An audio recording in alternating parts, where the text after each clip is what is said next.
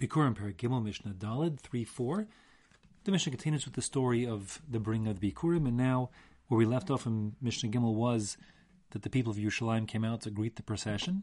Now the procession continues on from outside Yerushalayim to the Beis HaMikdash, and the Mishnah says, Hachalil Makel Once again, the flute resumes playing before them as they progress towards the Beis HaMikdash. Ach Megian Lahar Habayis until they reach the Har Habayis. Now, at the Har Habayis, that's the mountain on which the Beis HaMikdash sits, there are a number of restrictions because there's a separate Chiyav Midoraisa of, of Mora, of being in of reverence for the place, and therefore there are a number of things you can't do, and it's considered inappropriate to play music there. There would be singing songs still, shiros from Tehillim, but no more um, flute playing.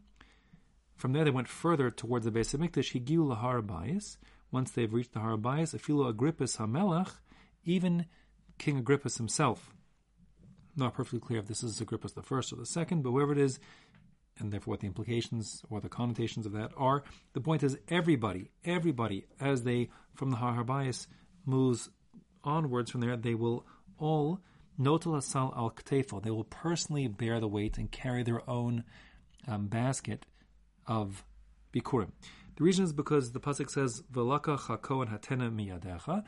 The pasuk stipulates that the kohen will ultimately take the basket of bikurim from the hands of the one who's bringing it, and therefore he, the bringer, has to personally be holding it, and therefore everyone holds it. Meaning, up until then, a person's slave or donkey or wagon could be carrying the bikurim, but now he personally carries it on his shoulder. Everyone, even the king, the nichnas ad shemagila azara, and they will walk now on the Har Habayis carrying their own bikurim until they reach the azara. That's the temple courtyard. Higila azara. Once they reach the temple courtyard, vidibru halavim bashir. So now the Levium will begin to sing. That's the pashut pshat in the reading of the. And many Mepharshim learned that the singing happens now. There are those who understand the singing happens later. But anyways, we'll stay with the pashut pshat here. Um, if you recall back from the second parak Mishnah Dalad, we said that several things were required to be accompanied with the Bikurim. One of them is Shir, singing, so that's happening now. And the Shir they sing is, the Mishnah quotes here, Arumim Hashem, Kidli Sani, Machta Evaili. This is a quote from uh, Tehillim uh, chapter 30, Kapitel Lamed. Um, and that particular verse says, I will exalt you, Hashem, for you have uplifted me and have not let my enemies rejoice over me.